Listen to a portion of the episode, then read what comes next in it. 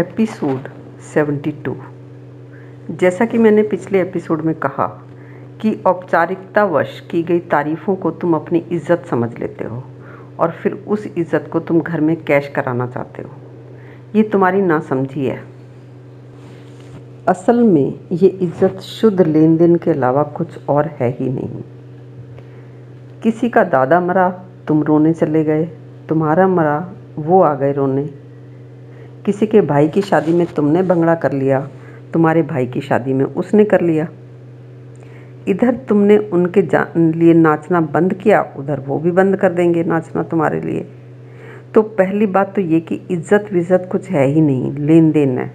जितना चाहो बढ़ा लो, जितना चाहे घटा लो।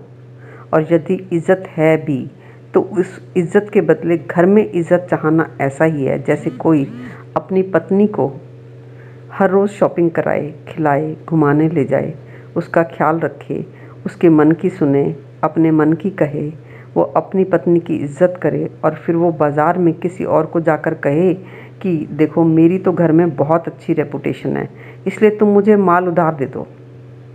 नहीं, तुम ऐसी ना समझी नहीं करते। इसीलिए ज़्यादातर लोगों का बाज़ार तो मज़े से ठीक चल जाता है, पर घर ठीक नहीं चलता। घर उन्हीं का ठीक चलता है जो घर में इज़्ज़त कमाए।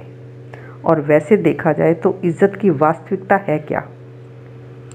तुम्हारी इज़्ज़त है किसी दूसरे के दिमाग में भरे कुछ शब्द कि जिनका मूल भाव ये होता है कि तुम अच्छे हो, या तुम्हारा व्यवहार अच्छा है, या तुम्हारा व्यवहार उनकी समझ के अनुकूल है।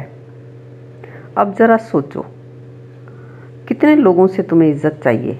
पाँच लोगों से, पाँच सौ लोगों से, पाँच हज़ारों से, हज़ार लोगों से या पाँच लाख लोगों से? कितने लोगों के दिमाग में तुम ये चाहते हो कि ये ख्याल घुस जाए कि तुम बहुत अच्छे हो? मैं इसका एनालिसिस इसलिए कर रही हूँ क्योंकि ये बड़ी गहरी, बड़ी पुरानी, बड़ी आम, बड़ी ख़तरनाक बीमारी है और इतनी फैली हुई है कि अब ये बीमारी बीमारी जैसी लगती भी नहीं है। वैसे जैसे पाँच सात किलो ओवरवेट को अधिकतर लोग बीमारी समझते ही नहीं हैं। खैर, ये हमारा माइंड भी फालतू विचारों से बहुत ओवरवेट हो जाता है और इज़्ज़त का विचार सबसे भारी विचार है। खैर, इज़्ज़त के इस विचार को थोड़ा और खोलते हैं। अगर एक फ्रेंड तुमसे कहती है कि मैं कहीं जाती हूँ तो हस्बैंड से पूछ कर ही जाती हूँ। तुम उसकी इस बात के लिए इज़्ज़त करती हो, क्योंकि वो बात तुम्हारे मन के अनुकूल है। दूसरी फ्रेंड कहती कि कल का पूरे दिन का पिकनिक का प्रोग्राम बनाते हैं बिना हस्बैंड्स के, और उनसे पूछने की ज़रूरत नहीं है, उन्हें इन्फॉर्म कर देना बस। तुम कहोगी कि बेवकूफ़ है, ऐसे कोई होता है क्या? अब अगर उसे तुमसे इज़्ज़त चाहिए तो उसे तुम्हारे अनुकूल होना पड़ेगा। या तुम्हें उससे इज़्ज़त चाहिए तो तुम उसके अनुकूल होना होगा। तुम्हें उसके अनुकूल होना होगा।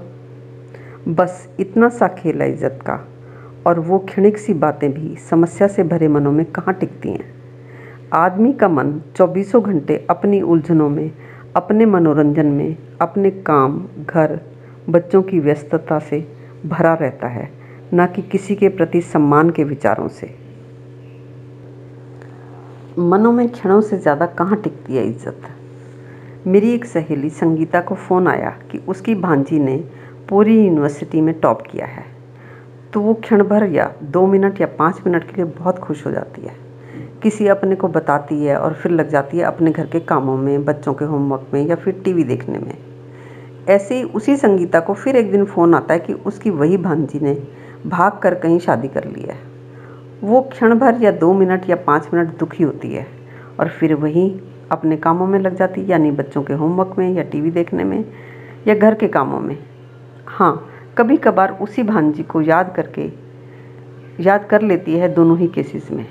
और कभी किसी से उस भांजी के बारे में कुछ अच्छा या बुरा कह भी लेती है। पर इस सब बात से उसकी भांजी के जीवन में, या उसके अपने जीवन में, कहाँ फ़र्क पड़ता है? क्या असर होता है उसके सुख या दुख पर? तो सोचो तो सही, तुम्हारी इज़्ज़त है क्या? इससे क्या बन जाता है और क्या बिगड़ जाता है? खैर, इज़्ज़त के कुछ और भी पहलू हैं जिनकी बात हम करेंगे अपने अगले एपिसोड में।